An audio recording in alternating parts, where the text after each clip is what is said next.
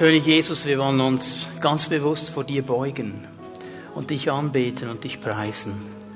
Wir wollen ganz bewusst uns ausrichten auf dich. Um dich geht es.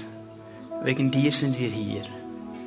Damit wir dich ehren und preisen können, damit wir dich anbeten können, damit wir, indem wir auf dich schauen, auf deine Möglichkeiten, auf deine Kraft, auf deine Liebe, auf deine Gnade, neu ermutigt werden, vorwärts zu gehen. Herr, ich danke dir, dass du als, dein, als unser König auch immer wieder zu uns sprichst durch dein Wort. Das wirst du auch heute Morgen tun. Und ich möchte dich bitten, dass du uns die Schrift öffnest, dass wir in unseren Herzen, in unserem Geist verstehen, was dich beschäftigt. Und dass wir gestärkt und ausgerüstet durch das Wort Gottes mutig vorwärts gehen können. Ich danke dir dafür und preise deinen heiligen Namen. Amen. Amen. Bitte nehmt eure Plätze ein. Ja, ich glaube, der Heilige Geist hat eine klare Ausrichtung schon in unsere Mitte gelegt. Es geht dem Herrn nicht um Äußerlichkeiten. Es geht ihm um die Haltung des Herzens. Es geht ihm nicht darum, wie ich äußerlich Dinge tue oder wie wir äußerlich Dinge umsetzen. Es geht ihm um die Haltung des Herzens. Und ich glaube, das ist im letzten auch das ganz große Anliegen von Johannes, wenn er diesen ersten Brief an diese Gemeinden schreibt, die er betreut. Das schauen wir uns ja an miteinander, Abschnitt für Abschnitt. Das war sein großes Anliegen, dass er diese Gemeinden, diese Christen ausrichten kann, dass sie nicht im Laufe der Zeit, und also solche Dinge schleichen dann manchmal im Laufe der Zeit ein, wo dann äußerliche Sachen plötzlich wichtiger werden und man einfach so halt läuft, weil es läuft und man sich so gewohnt ist, dass es so läuft. Und so schnell ist das Herz nicht mehr dabei und die Haltung nicht mehr richtig. Und darum schreibt er diesen Brief, weil er möchte, dass diese Gemeinden, dass diese Christen beim Echten bleiben. Beim echten Leben, das Jesus Christus geschenkt hat. Nicht bei einer Kopie, nicht bei einem religiösen Abklatsch, nicht bei einer, äh, einfach bei einer Tätigkeit, die zwar religiös ist, die aber ohne Herz ist. Und da ruft er sie auf dazu, dass sie sich immer wieder neu einmitten und ausrichten an Jesus Christus und das Echte suchen und sich nicht mit einer Kopie zufrieden geben. Wir werden heute Morgen ähm, in einen Bereich hineingehen, da geht es auch ganz stark um unsere Haltung. Bevor wir den Text lesen, möchte ich euch noch einmal kurz daran erinnern, dass Johannes diesen Brief beginnt, indem er auf das echte Leben hinweist und einen Punkt ganz klar macht. Das echte Leben hat nichts zu tun mit meinen Umständen, hat nichts zu tun mit den Dingen, die um mich herum sind oder mit den Dingen, die ich besitze oder wo ich vielleicht hingehen könnte. Es hat zu tun mit einer Person, Jesus Christus. Es hat nur zu tun mit ihm. Es geht eigentlich um die Beziehung zu ihm. Also der Punkt ist eigentlich ganz einfach einfach. Egal wie es um mich herum aussieht.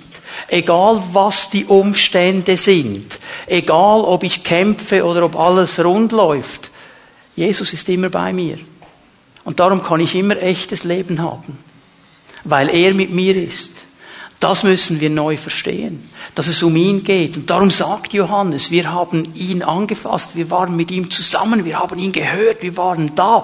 Das ist das echte Leben. Es gibt nicht echtes Leben außerhalb von ihm.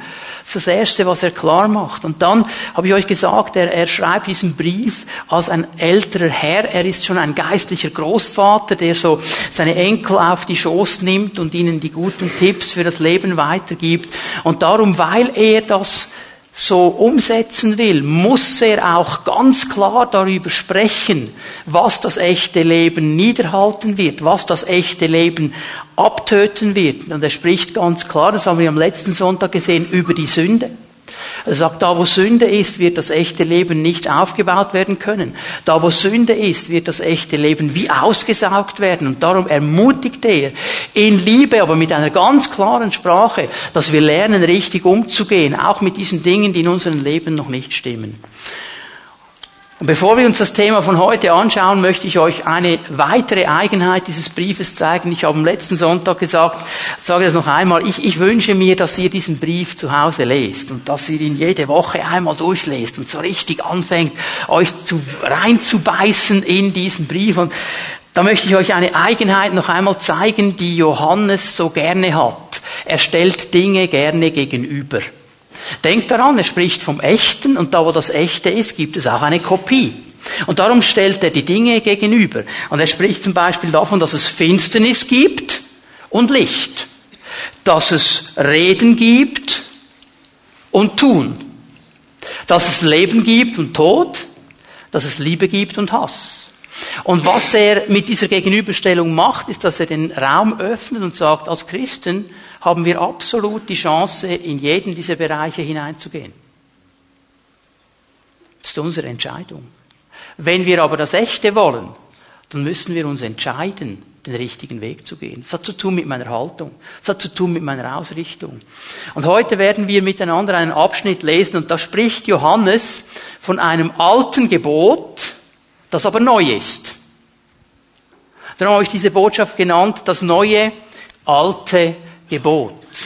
Und wenn wir diese Verse lesen, 1. Johannes 2, von Vers 7 an bis Vers 11 werde ich lesen, achte mal darauf, wie er hier wieder die Dinge gegenüberstellt und wie er gewisse Begriffe immer wieder braucht.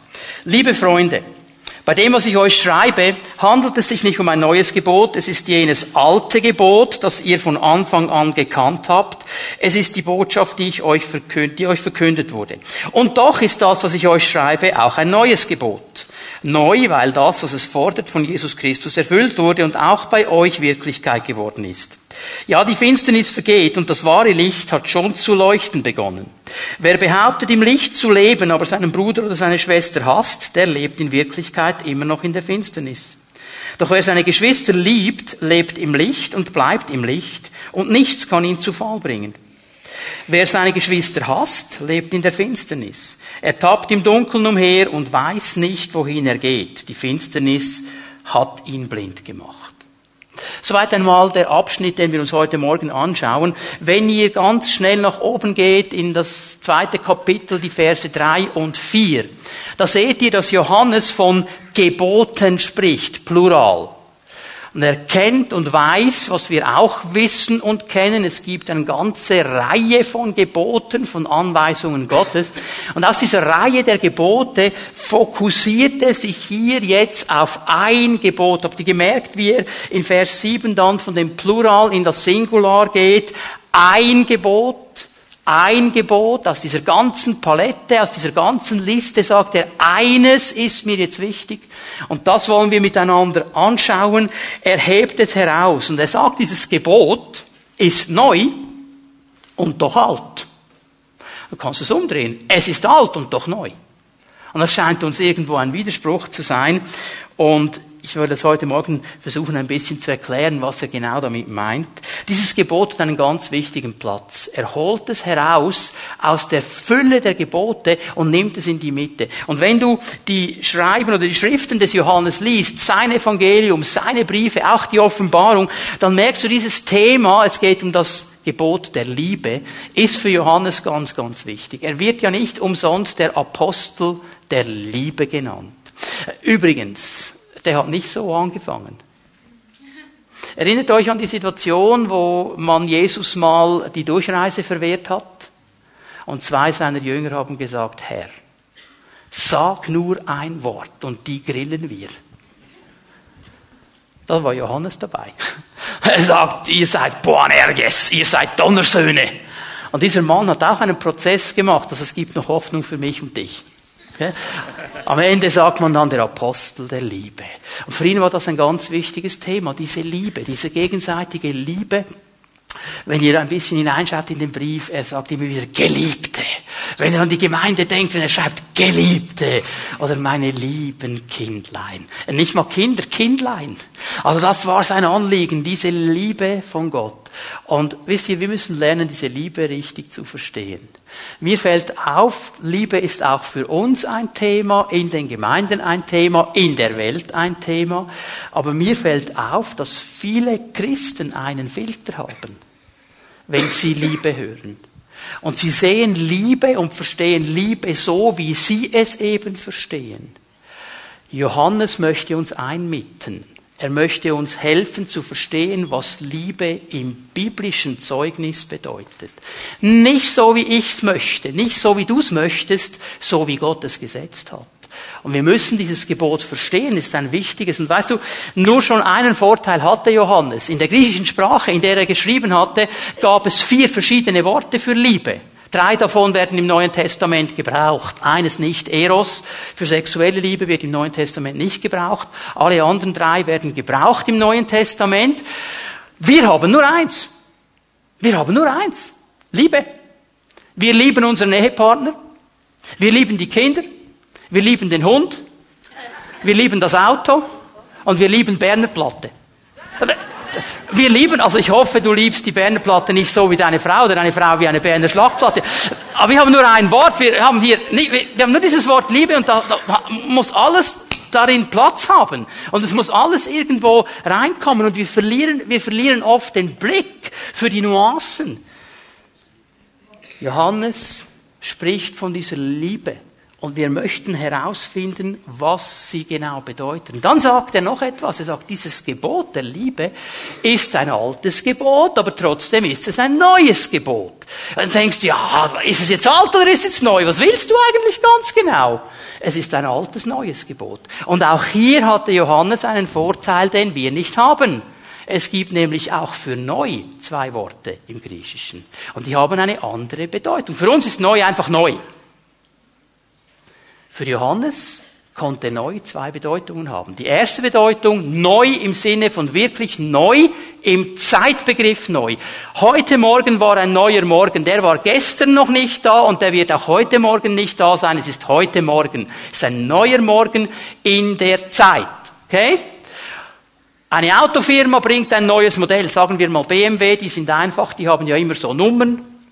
Und der neue Dreier, der sieht ein bisschen ähnlich aus wie der alte Dreier. Er ist nicht ganz dasselbe, ist eben neu. Aber du siehst immer noch, ist ein BMW, ist ein Dreier. Okay? Und jetzt gibt es ein zweites Wort für neu. Und dieses zweite Wort bedeutet neu im Sinne von Qualität, von Beschaffenheit, von Möglichkeiten. Ganz andere Richtung. Ich habe lange überlegt, wie kann ich euch da das irgendwo erklären und ich kam, ich blieb hängen an einer Kindheitserinnerung. Da gab es ein Kinderbuch und eine Fernsehsendung, die habe ich geliebt. Die hieß Robby, Tobi und das Flivatüt. Kennt das noch jemand? Da sind ein paar. Im ersten Gottesdienst war nur einer, der das gekannt hat. Ich habe gedacht, denken die Leute, ich lüge. Und wisst ihr, der Robby und der Tobi, das waren Freunde. Robby war der Roboter, Tobi war der kleine Junge und dieser kleine Junge war ein Erfinder. Und er hat das Flivatüt erfunden. Und das Flivatüt ist auch ein Fahrzeug, wie ein Auto. Aber das Fliva, darf ich mal das Bild eines Flivatüt sehen? Das ist das Flivatüt. Okay?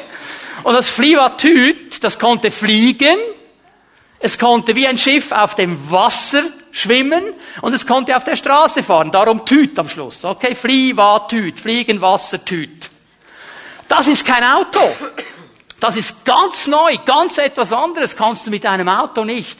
Und wenn Johannes hier von neu spricht, dann sagt er nicht neu im Sinne von zeitlich neu, sondern die Qualität, der Inhalt, was du damit machen kannst. Ihr könnt das Flivatüt wieder wegnehmen. Ihr könnt es auf YouTube und googeln, dann könnt ihr mehr vom Flivatüt sehen.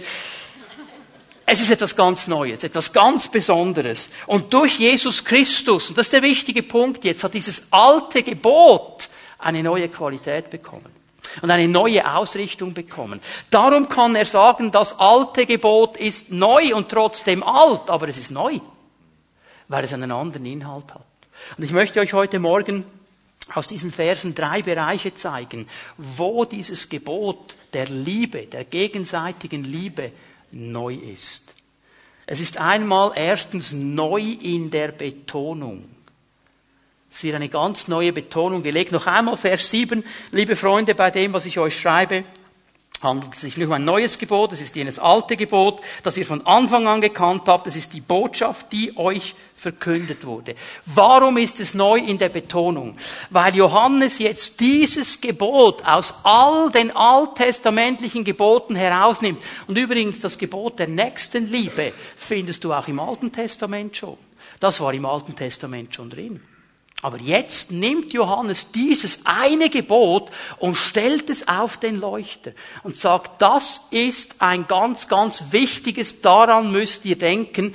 Und wenn wir ganz schnell zu Römer 13 gehen, Vers 10, Römer 13, Vers 10, Paulus hilft uns, das biblisch einzuordnen. Warum ist das so wichtig, dieses Gebot? Die Liebe tut dem Mitmenschen nichts Böses. Darum ist die Liebe die Erfüllung des Gesetzes. Die Liebe tut dem Mitmenschen nichts Böses. Ich werde Lars nichts stehlen, weil ich ihn lieb habe.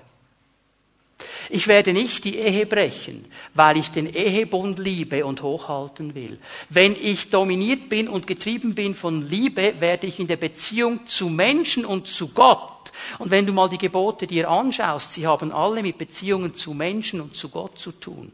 Wenn ich von der Liebe geführt und geleitet bin, dann werde ich in diesen Beziehungen nichts verletzen, nichts kaputt machen, nichts Böses tun. Und darum sagt Paulus, so wird das ganze Gesetz erfüllt. All das, was das Gesetz fordert, wenn ich von dieser Liebe Gottes angetrieben bin und so lebe, werde ich die Gesetze nicht übertreten. Das ist die Motivation. Es darf nicht anders sein. Wenn du mir Folgendes vorstellst, morgen früh bei dir zu Hause klingelt der Wecker. Um fünf, um sechs, um sieben, ich weiß nicht, wann es bei euch ist, okay? Wie reagierst du? Geht bei euch Folgendes ab. Sobald der Wecker klingelt, steht der Mann im Bett. Er sagt, schnell Schatz, aufstehen, aufstehen. Ich muss sofort zur Arbeit. Ich darf ja nicht meinen Job verlieren. Ich muss Geld verdienen. Wenn ich kein Geld verdiene, können wir unsere Kinder nicht ernähren und das Haus nicht zahlen. Und dann kommt die Vormundschaftsbehörde und nimmt uns die Kinder weg. Und die Frau sagt, jawohl, ich muss sofort rennen, Frühstück machen, Znüni Brötchen schmieren, die Kleider waschen, das muss alles rein sein, bügeln, die müssen sauber angezogen sein, die müssen ein gesundes Znüni haben. Sonst denkt der Lehrer, wir machen etwas falsch und hetzt uns die Vormundschaftsbehörde auf den Leib und nimmt uns die Kinder weg. Also wenn das deine Motivation ist, hast du nicht verstanden, um was es geht. Wir tun diese Dinge, weil wir unsere Kinder lieben und weil wir wollen, dass sie gut aufwachsen. Da muss nicht sagen, oh, das Gesetz steht hinten dran und hat den großen Zeigefinger, beweg dich bitte schön. Wir tun das aus Liebe. Wir tun es aus der Motivation der Liebe. Und das ist das, was Johannes hier klar machen will. Wir sind von dieser Liebe angetrieben. Die Motivation ist Liebe. Darum tue ich gewisse Dinge nicht. Nicht, weil ich Angst habe, dass Gott einen Hammer schmeißt. Das wäre die falsche Motivation. Und weißt du, wenn er das hier sagt, dann hat er eine ganz bestimmte Ausrichtung vor Augen. Ich habe euch gesagt, er kämpft mit zwei Gruppen. Eine Gruppe hat gesagt, Jesus ist Mensch, jawohl, aber er ist nicht Gott. Und weil er eben Mensch ist und weil er eben nicht der Erlöser und der Messias ist, müssen wir das Gebot bis ins letzte Komma halten. das waren die Leute, die waren motiviert vor dieser Angst, etwas falsch zu machen. Die waren nicht motiviert von Liebe. Und darum sagt er hier so klar, Leute, es geht um diese Liebe. Die Liebe hat eine neue Bedeutung. Sie ist die Nummer eins in unserer Hitparade. Sie treibt uns an. Sie bringt uns vorwärts. Es ist die Liebe, die unser Leben dominieren soll. Es ist die göttliche Liebe. Darum richten wir uns aus auf die Dinge Gottes. Und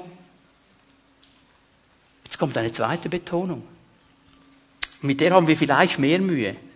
Wir müssen verstehen, was Liebe im christlichen Kontext bedeutet. Nicht für uns heute in unserer Gesellschaft, so wie Hollywood sie porträtiert, wie die Medien sie porträtieren und Psychologen sie porträtieren, sondern was meint die Liebe im christlichen Kontext. Von was spricht Johannes? Mir fällt auf, man versucht die Dinge immer wieder auseinanderzunehmen. Liebe so landläufig, ich definiere es mal ganz landläufig. Liebe ist, ich kann machen, was ich will und die anderen lassen mich machen, was ich will, weil sie haben mich ja alle lieb. Und wenn du jemanden lieb hast, dann würdest du nie jemandem sagen, mach das nicht. Es gibt keine Wahrheit, es gibt keine Konsequenz, es gibt keine klare Linie. Einfach Liebe. Und wenn wir alle einander lieben, dann kommt's gut. Und wir versuchen diese Dinge gegeneinander auszuspielen, wird nie funktionieren, denn Liebe im Zeugnis der Bibel ist nicht ein Gefühl, sondern primär eine Person. Er hat nichts zu tun mit einem Gefühl. Ich fühle mich so verliebt. Nö, nö, nö, nö, das ist nicht wichtig im Moment. Es geht um eine Person. Gott ist Liebe. Da steht nicht Gefühl ist Liebe. Gott ist Liebe, eine Person. Und diese Person ist Mensch geworden in Jesus Christus. Und er hat die Liebe Gottes uns gezeigt. Noch einmal, Johannes sagt, wir haben ihn angefasst, wir haben ihn gesehen. Er war da. Liebe ist primär mal eine Person. Darf ich mal fragen, hattet ihr in der Schule auch einen Lieblingslehrer? Der liebste aller Lehrer. Okay, denn wir sagen, ah, der war wirklich cool, oder? War er auch noch lieb, wenn er dir eine schlechte Note geschrieben hat? Okay? Warum hat er dir die schlechte Note gegeben? Weil er dich lieb hat. Weil er nicht gesagt hat, ja, so, er findet mich lieb, ich finde ihn lieb, ich gebe ihm eine Sechs. Weil er dich und mich lieb hatte, hat er die schlechte Note geschrieben, weil wir sie verdient haben, okay? Es gibt nicht die liebe Person. Das ist so eine liebe Person. Hast du den mal zu Hause gesehen? War eine Gemeinde überzeugt, unser Pastor ist so eine liebe Person. Und die Frau hat zu Hause zu ihm mal gesagt, du könnten wir mal tauschen. Könntest du mal zu Hause dich benehmen wie der Pastor und in der Gemeinde wie der Teufel? Wir sehen immer nur einseitig. Aber wir müssen verstehen, es hat primär zu tun mit einer Person. Denn wenn wir auf dieser Gefühlsschiene sind, müssen wir verstehen, Gefühle können uns betrügen. Auch das Gefühl der Liebe kann uns betrügen und uns die Sicht rauben und nicht mehr eine klare Sicht geben. Und oft, wenn es darum geht, ja, du musst mich einfach lieb haben und so weiter, das ist unrealistisch und es ist selbstsüchtig. Das ist eigentlich egoistisch. Ich will das und es soll mir ja niemand sagen, ich darf das nicht. Das ist eigentlich der Kernpunkt. Diese Liebe, von der die Bibel spricht, hat nichts zu tun mit Gefühlen. Schau mal Hollywood. Oder? Hollywood porträtiert uns das mit Vögeln und Geigen und Schmetterlingen. Und war ich mal vor, vor ein paar Jahren mit Markus in Indien, unsere Frauen zu Hause, und haben wir etwas gemacht, das war ein Riesenfehler. Wir haben uns eines Abends eine romantische Komödie angeschaut. Und das war so schön. Ich schaue gern solche Filme, so romantische Komödien, das ist cool, oder? Und am Schluss sind wir uns fast in den Armen gelegen und haben geflennt. Äh, wir zwei armen Kerle und unsere Frauen so weit weg. Und wisst ihr, was ich diesem Film ankreiden muss? Durch viele Kämpfe kamen sie zusammen. Ganz romantisch war das. Und dann war der Film fertig. Ja, was geschieht jetzt? Interessant, was jetzt kommt, oder? Jetzt sind die Schmetterlinge vorbei und die, ihr Titanic-Fans. Was wäre, wenn er nicht untergegangen wäre? Ja, das wäre doch interessant. Wie hätte, ich meine, die kennen sich ja gar nicht. Die haben sich auf diesem Schiff kennengelernt drei Tage. Und das Gefühl, ewige Liebe. Vergiss doch den. Wenn spannend wird, geht der unter. Oder? Da, Liebe geht weiter. Das ist nicht ein Gefühl. Das ist nicht ein Gefühl. Liebe ist eine Entscheidung. Liebe ist eine Entscheidung. Ich entscheide mich zu lieben. Natürlich ist das Gefühl dabei, aber nicht immer. Oder ist jemand hier, der sagt, ich liebe meine Frau? 100 Prozent. 24 Stunden am Tag, sieben Tage die Woche, 52 Wochen im Jahr, alle Jahre, immer. Ich habe nie einen Zweifel, ich liebe sie immer heiß und innig. Bitte komm und leg mir die Hände auf. Ich schaffe es nicht. Aber ich habe diesen Ring. Und dieser Ring sagt mir, ich habe mich entschieden, meine Frau zu lieben. Übrigens, das ist ziemlich konsequent, weil ich habe mich entschieden, die anderen Frauen so nicht zu lieben. Nur diese eine. Liebe hat immer eine Konsequenz. So sehr hat Gott die Welt geliebt, dass es einen einzigen Sohn gab, damit, damit alle, die an ihn glauben, nicht verloren gehen, sondern ewiges Leben haben.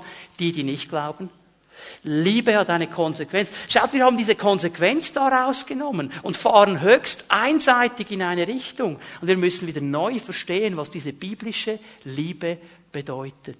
Ich entscheide mich dazu, in dieser Liebe zu leben. Und ich kann mich dazu entscheiden, weil der Heilige Geist diese Liebe ausgegossen hat in mein Herz. Und der Punkt liegt bei mir. Das ist diese neue Betonung. Ich entscheide mich, diese Liebe fließen zu lassen zu anderen Menschen. Diese Liebe ist neu in einem zweiten Bereich, wenn wir zu Vers 8 gehen. Und wir haben hier einen Vorteil, den hatten die Leute im Alten Testament alle nicht. Vers 8. Das, was ich euch schreibe, ist ein neues Gebot, neu, weil das, was es fordert, von Jesus Christus erfüllt wurde und bei euch Wirklichkeit geworden ist. Die Finsternis vergeht, das wahre Licht hat schon zu leuchten begonnen. Jesus Christus ist Mensch geworden. Und er hat auf dieser Erde unter den gleichen Umständen wie du und ich dieses Gebot der Liebe gelebt. Und er ist zum Vorbild geworden. Er hat dieses Gebot der Liebe gelebt. Wir sehen in ihm die Liebe Gottes in Aktion. Und wir sehen, wie diese Liebe funktioniert. Das Gebot fordert nichts, was Jesus nicht auch getan hätte. Und weißt du, Jesus hatte viele Hindernisse, er hatte viele Anfechtungen, er hatte viele Kämpfe, aber er hat trotzdem geliebt. Wir machen es uns manchmal leicht. Ja, also mein Nachbar, das ist ein Stinkstiefel. Der ist so böse zu mir. Ja, trotzdem lieben. Ja, aber Jesus hätte hunderte dieser Umstände gehabt. Zu sagen, den nicht, den nicht. Er hat geliebt. Er hat uns das gezeigt. Ich denke, ich gebe euch mal drei Bereiche, wo wir das so schön sehen. Die Jünger. Jetzt stelle ich nochmal die Frage. Hat er die immer? 100 Prozent heiß und innig geliebt? Auch in dem Moment, ich stelle mir das so vor, wie er da gestanden ist, zum Himmel geschaut und gesagt, Vater, wie lange noch? Wie lange noch?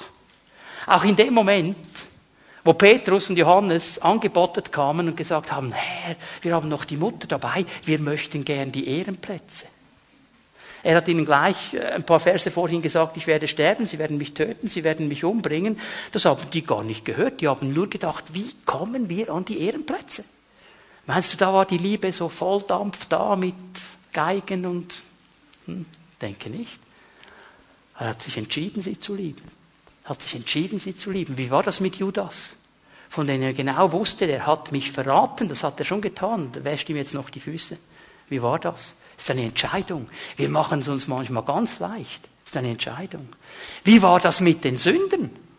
Immer wieder kamen Sünder auf Jesus zu. Und wisst ihr, hier merke ich auch eine Einseitigkeit.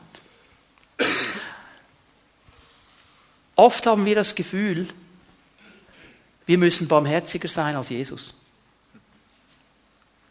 Was meine ich damit? Oh, du bist so böse. Jetzt dieser arme Mann, der kann doch auch nichts dafür. Der war doch einfach einsam. Und jetzt hat er diese Sünde begangen. Und jetzt müsst ihr noch mit ihm darüber reden. Lasst doch den, der Heiland weiß es schon. Weißt du, was mir an Jesus auffällt? Jesus hat den Sünder geliebt. Den Mensch geliebt. Aber die Sünde hat er gehasst. Und die hat er angegriffen, wo er nur konnte. Und zwar extrem gerade. Und das ist der Balanceakt. Das ist diese biblische Liebe, dass wir den Menschen lieben, egal was er getan hat, aber was er tut, das lassen wir nicht einfach stehen, weil es macht ihn kaputt. Oder wäre es Liebe, wenn du genau weißt, da vorne ist die Brücke kaputt und jeder, der mit mehr als 50 auf dieser 80er Straße kommt, der wird abstürzen, 300 Meter tief, und du sagst, ich sage nichts, ich hab die alle lieb. Na, du würdest wahrscheinlich hinstehen und, hallo, stopp! Liebe. Da kommt dieser Philo, dieser junge Mann kommt zu Jesus, oder? Sagt, Herr, guter Meister, hat ein bisschen den Honig um den Mund geschmiert. Was muss ich machen, dass ich in den Himmel komme? Jesus sagt, ähm, Gebote halten. Sagt, habe ich alle gehalten von Jugend an? Jesus sagt nicht, du bist ein Lügner. Ist euch das mal aufgefallen? Also von diesem Mann könnten wir wahrscheinlich noch einiges abschneiden. Okay, super, sagt Jesus. Eines fehlt dir. Eine Sache fehlt dir noch. Und die Bibel sagt es explizit, er schaut ihn an und er liebt ihn. Ich denke mir immer, hey, wenn Jesus uns anschaut, da schmelzen wir dahin wie Raclette-Käse. Der kann mit seinem Blick lieben. Ah, ich freue mich, wenn ich ihn mal so sehe. Er liebte ihn durch seine, schaut ihn an und liebte ihn. Sagt, hey, eines fehlt dir. Verkauf alles.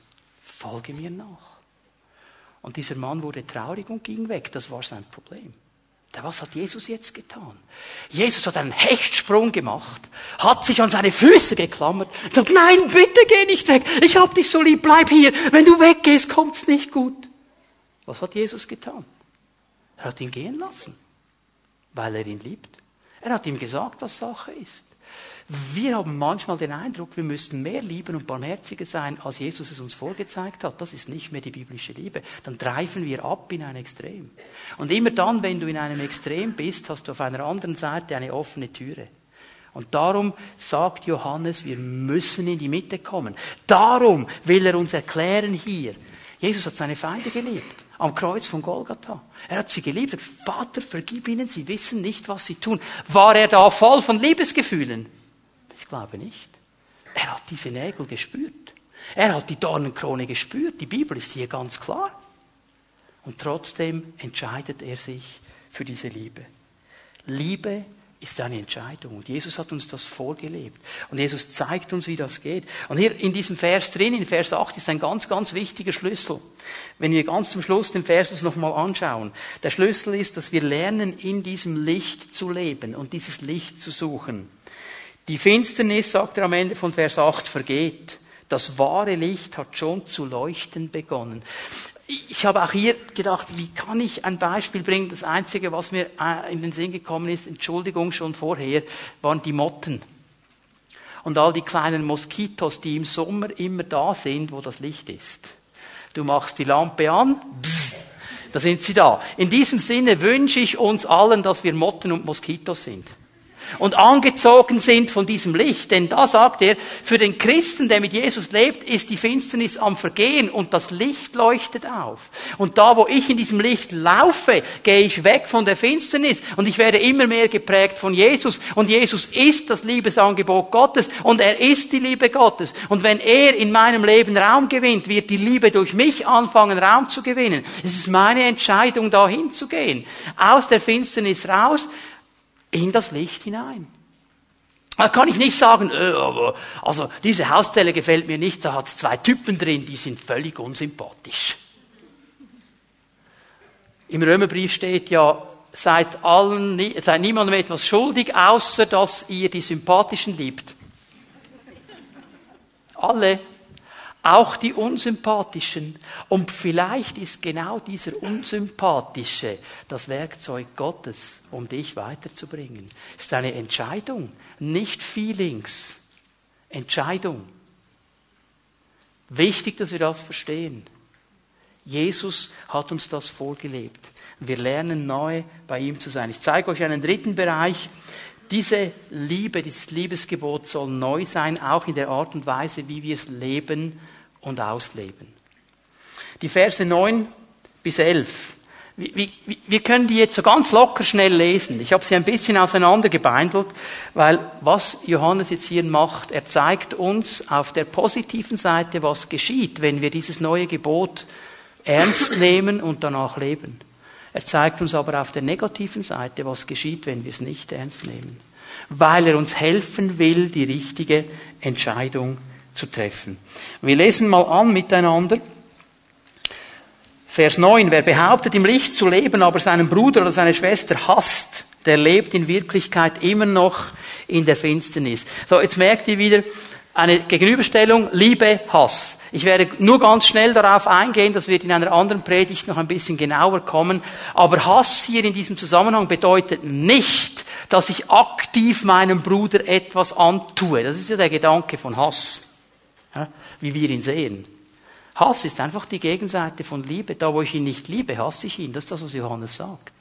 Also wenn du sagst, die zwei sind unsympathisch, geh nicht mehr in diese Hauszelle, weil die sind unsympathisch, die kann ich nicht lieben. Der Johannes würde dich auf den Schoß nehmen würde sagen, lieber Bruder, liebe Schwester, liebes Kind, du hast deine Geschwister. Und er würde das ganz lieb machen, so lieb wie ich es gar nicht kann. Aber das würde er tun. Das ist der Gegensatz hier. Und er fordert uns heraus. Und weißt du, mir wurde so klar, darum hat Gott Gemeinde gegeben. Das ist unser Trainingsfeld. Das ist unser Trainingsfeld. Hier können wir lernen, dieses Gebot der Liebe zu leben. Hier können wir miteinander vorwärts gehen. Denn diese Person, die du so unsympathisch empfindest, hast du dir mal überlegt, dass Jesus mit seinem Blut für diese Person bezahlt hat? Mit demselben Blut, mit dem er für dich bezahlt hat? dass er für diese Person genauso ans Kreuz ging, wie er für dich ans Kreuz ging. Dass er seine Liebe dieser Person genauso zeigt, wie er sie dir zeigt. Haben wir das verstanden? dass es mein Bruder und meine Schwester ist. Und es ist meine Aufgabe, diese Liebe von Gott weiterzugeben, weil der Heilige Geist sie in mein Herz hineingelegt hat. Und ich kann mich dazu entscheiden. Das ist die große Herausforderung dieser Verse. Jetzt lasst uns ganz schnell durchgehen. Vers 9 möchte ich euch zuerst mal die negative Seite zeigen, damit wir dann bei der positiven Seite aufhören können. Wer behauptet, im Licht zu leben, aber seinen Bruder oder seine Schwester hasst, der lebt in Wirklichkeit immer noch in der Finsternis. Mit anderen Worten sagt Johannes hier, wer nicht liebt, wer dieses Gebot nicht ernst nimmt, er lebt eigentlich im Dunkeln. Er lebt in der Finsternis. Er lebt nicht da, wo Gott ihn haben möchte. Er kann sich nicht entwickeln, wie Gott ihn entwickeln möchte, weil in der Finsternis gibt es keine Entwicklung. Es gibt auch keine Orientierung. Vers 10. Doch wer seine Geschwister liebt, lebt im Licht und bleibt im Licht und nichts kann ihn zu Fall bringen oder niemand kann durch ihn zu Fall kommen. Ich möchte euch ein kleines Beispiel hier zeigen. Da war ein Mann unterwegs in der Nacht, in der Stadt, ziemlich früh am Morgen schon, war immer noch sehr dunkel, und dann sieht er von weitem ein Licht. Und dieses Licht kommt auf ihn zu, das war wie so ein Schiff, hat sich das bewegt, so hin und her. Und er hat gedacht, wahrscheinlich ist das ein Betrunkener, der zu lange in der Bar war. Jetzt muss ich aufpassen, dass ich dem nicht zu nahe komme. Und die gehen beide dieselbe Strecke. Und jetzt sieht er, als diese Person näher kommt, dass diese Person eine Taschenlampe hat und einen Blindenstock. Und jetzt hat er gedacht, ja, also jetzt Moment mal, äh, Blindenstock? Diese Person ist blind. Wieso braucht die eine Taschenlampe? Die sieht ja eh nichts. Und das hat ihn dann schon extrem Wunder genommen. Und als sie auf gleicher Höhe waren, sagt er, Entschuldigung, jetzt, jetzt habe ich aber schon eine Frage. Ich meine, Sie sind offensichtlich blind. Warum haben Sie eine Taschenlampe? Sie sehen ja nichts. Diese Person gibt ihm folgende Antwort, sagt, dass ich blind bin, kann ich im Moment nicht ändern. Aber was ich mit meiner Taschenlampe ändern kann, ich kann die Leute, die auf mich zukommen, darauf hinweisen, dass hier jemand kommt, dass ich ihnen nicht zu einem Stolperstein werde und ihnen nicht im Weg bin. Das ist das Bild. Wenn ich mir das Recht nehme, das Gebot der Liebe nicht zu leben, dann werde ich zum Stolperstein für anderen. Denn sie werden das sehen. Wenn ich mir das Recht nehme, meine Liebe einseitig auszulegen, so wie sie mir passt, werde ich zum Stolperstein für andere. Und Jesus ist hier ziemlich klar. Wer einen dieser Kleinen verführt, okay, ihr, ihr wisst, wie es weitergeht, ich muss gar nicht mehr mehr sagen. Vers 11. Wer seine Geschwister hasst, lebt in der Finsternis, er tappt im Dunkeln umher, er weiß nicht, wohin er geht, die Finsternis hat ihn blind gemacht. Mit anderen Worten, wer nicht liebt, der wird geistlich nicht weiterkommen. Du wirst blockiert sein, du wirst im Kreis laufen, du merkst es nicht mal, weil es alles dunkel, du siehst nichts mehr, es ist keine Orientierung mehr. Ein Blinder, der nichts sieht vor lauter Dunkelheit, er kann schwer den richtigen Weg erkennen. Hier ist Johannes so klar. Und denkt daran, er, er kommt jetzt nicht mit dem großen Zeigefinger und will jemanden fertig machen. Er ist der Großvater der seinen Enkel auf den Schoß nimmt, sagt, ich wünsche mir so, dass dein Leben geprägt ist von Licht.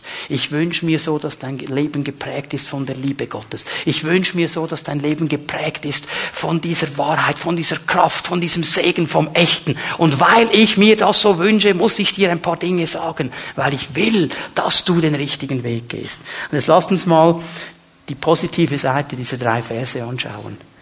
Wer behauptet, im Licht zu leben, aber sein Bruder und seine Schwester hasst, der lebt in Wirklichkeit immer noch in der Finsternis. Aber wer liebt, der lebt an einem anderen Ort. Er lebt nämlich im Licht. Und er lebt in der Gemeinschaft mit Gott, weil Gott ist Licht und Liebe. Er lebt bei Gott. Und er lebt in der Gemeinschaft mit seinen Geschwistern. Er lebt da, wo Gott ihn will. Das ist meine Entscheidung. Das ist meine Herausforderung. Vers 10. Wer seine Geschwister liebt, lebt im Licht, bleibt im Licht und nichts kann ihn zu Fall bringen oder niemand kann durch ihn durch Fall kommen. Wer liebt, wird andere nicht runterziehen, sondern sie erheben. Wer liebt, der wird nicht andere zum Stolpern bringen, sondern er wird schauen, dass sie vorwärts kommen. Er hat verstanden, was Paulus meint. Er sagt, einer soll den anderen höher achten als sich selbst. Er hat verstanden, was Jesus so fundamental auf den Punkt bringt. Was du willst, dass die anderen dir tun, das tu du ihnen. Das ist der Punkt hier. Der wird weiterkommen. Er wird sich entwickeln. Wer seine Geschwister hasst, lebt in der Finsternis, er tappt im Dunkeln umher, weiß nicht, wohin er geht, die Finsternis hat ihn blind gemacht. Aber der, der liebt, der weiß, was durchgeht, er kommt geistlich weiter und Gott wird ihn entwickeln. Und vielleicht, mein Lieber, meine Liebe, ist das der Grund, dass deine geistliche Entwicklung stehen geblieben ist? Dass es da gewisse Momente gibt in deinem Leben, wo du nicht bereit bist und nicht willig bist zu lieben. Wo du nicht bereit bist. das ist ja eine, eine, eine Erweiterung der Liebe, ist das Vergeben. Ist das Vergeben? Wenn ich liebe, kann ich auch vergeben. Dann kann ich loslassen. Und mich bewegt es in meinem Herz immer wieder, wie viele Christen nicht willig sind, loszulassen. Dieselbe Geschichte bringen und bringen und bringen und bringen und nicht weiterkommen. Jesus liebt dich. Er hat dir vergeben. Wieso kannst du nicht vergeben? Ich fühle mich nicht danach. Ja, ich mich oft auch nicht, wenn es um Vergebung geht. Aber ich habe herausgefunden, ich kann es mir nicht leisten, nicht zu vergeben. Ich mache mein geistliches Leben kaputt und das will ich nicht. Ist eine Entscheidung. Ist eine Entscheidung. Und ich wünsche mir so, dass wir unsere Herzen weit öffnen, noch einmal. Diese Worte, die gekommen sind heute Morgen, diese Eindrücke, Sie haben die Haltung angesprochen. Sie haben das Herz, nicht das Äußerliche. Es geht hier um eine Haltung. Ich kann lange sagen, ja, ich liebe, ich liebe, ich liebe, aber ich mache es dann trotzdem so, wie ich es will. Aber ich kann anfangen zu sagen, Herr, ich lasse mich herausfordern von dir. Und wenn wir ganz ehrlich sind miteinander, keiner von uns kann das aus sich. Keiner. Wir sind alle egoistisch. Alle. Schau mich jetzt nicht böse an. Das ist so. Also, ein kleines Baby, das auf die Welt kommt, das ist absolut top egoistisch. Herzig, aber egoistisch. Diesem Baby, diesem Kind ist es völlig egal, wie hart du gearbeitet hast. Diesem Kind ist es völlig egal, ob Mami noch vier andere Kinder hat. Diesem Kind ist es völlig egal, ob du Migräne hast, Rückenschmerzen, was immer es ist, ist ihm völlig egal, wenn es Hunger hat. Bis du kommst. Ist ihm egal. Hast du ihm das beigebracht? Ich hab's meinen nicht beigebracht, die konnten das schon, das kam mit der ganzen Packung. Das ist unsere Natur. Okay? wir sind alle so. Und wir kämpfen unser ganzes Leben. Wie oft haben wir den Eindruck, ich komme zu kurz? Alle anderen haben, ich nicht. Ich bin ganz ein Armer. Stimmt nicht? Wir sind, keine Arme. Wir haben den Herrn, der uns liebt. Also so schnell, so schnell merken wir, geht in eine Richtung. Und weißt du, was ich so froh bin? Und das unterscheidet dieses Liebesgebot so vom Alten Testament dass wir etwas ganz Neues haben, das exklusiv ist für den neuen Bund, das exklusiv ist für Menschen des Neuen Testamentes. Das Römer 5,5 uns sagt, die Liebe Gottes ist ausgegossen in unsere Herzen durch den Heiligen Geist. Diese Liebe Gottes kommt in unsere Herzen hinein durch den Heiligen Geist. Die ist da. Wenn du den Heiligen Geist in deinem Leben Raum gibst, ist diese Liebe da. Und es ist die Entscheidung. Es ist die Entscheidung. Ich hatte früher so ein Mofa. Kennt ihr das noch? Poch-Maxi-Typ, oder? So, wenn alles gut läuft mit Motor, kannst du einfach Gas geben, dann läuft das Teil. Wenn du kein Benzin hast, hat es immer noch eine Kette. Kannst du treten wie beim Velo. Völlig mühsam. Weißt du, wenn ich jetzt auf dem Poch-Maxi hocke, und der Tank ist voll, die Zündkerzen sind super, alles würde total gut funktionieren, aber ich trampe. Dann nutze ich das Potenzial einfach nicht. Ich komme auch ans Ziel, es geht länger, es ist viel mühsamer, ich nutze das Potenzial nicht. Der Heilige Geist hat diese Liebe ausgegossen in dein Herz, in mein Herz, wenn wir das zulassen. Nutzen wir das Potenzial oder treten wir selber? Du kannst Gas geben. Die Zündkerze ist angebracht, der Heilige Geist hat ausgegossen, Tank ist gefüllt. Puh, wir können Gas geben. Das ist meine Entscheidung. Das ist meine Entscheidung. Ich glaube, das ist das, was der Herr heute Morgen in unserer Mitte hochhalten möchte. Wie entscheidest du dich? Entscheidest du dich, dieses alte, neue Gebot ernst zu nehmen? Zu sagen, Herr, ich will ein Mensch sein, der in dieser Liebe drin lebt. Weil du hast es ausgegossen in mein Herz. Ist jemand, der sagt, hey, ich habe verstanden, Herr, dass ich komische Filter habe, wenn es um Liebe geht. Ich lege die auf die Seite. Ich werde das Bild nehmen, das du mir gibst, und ich werde darin vorwärts gehen. Das ist meine Entscheidung. Du kannst dich auch entscheiden zu sagen, ich mache weiter wie bisher. Darfst du. Es darf jeder das entscheiden, was er möchte. Aber der Herr fordert uns heraus und sagt, hier ist ein Weg. Das ist ein genialer Weg. Das ist ein gesegneter Weg. Das ist der echte Weg. Wie entscheidest du? Können wir aufstehen miteinander?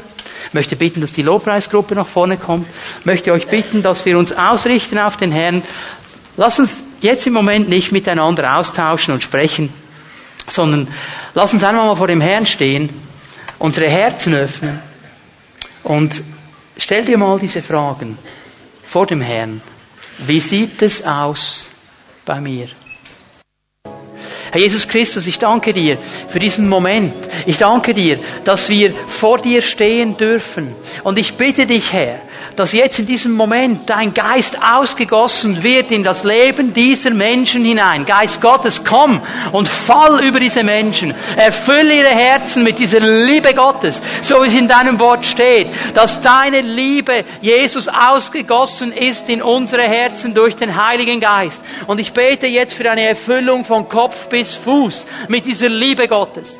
Und dass wir dieses Potenzial nutzen dürfen. Und dass wir miteinander vorwärts gehen als Menschen, als ein Volk Gottes, das dieses neue, alte Gebot ernst nimmt und du deinen Segen durch uns ausgießen wirst. Geist Gottes, danke für das, was du in jedem einzelnen Leben jetzt in diesem Moment tust.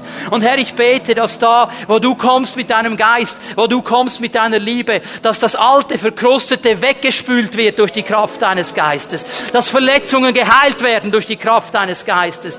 Da, wo noch diese leichte Spur von Bitterkeit und Unvergebnis ist, Herr, dass Vergebnis kommen kann und deine Süße kommen kann, Geist Gottes. Und dass Menschen freigesetzt werden, jetzt in diesem Moment, wenn wir vor dir stehen. Herr, ich danke dir für deine Gegenwart und ich preise dich, Jesus, dass du uns hilfst, dass wir in diesem neuen alten Gebot leben können.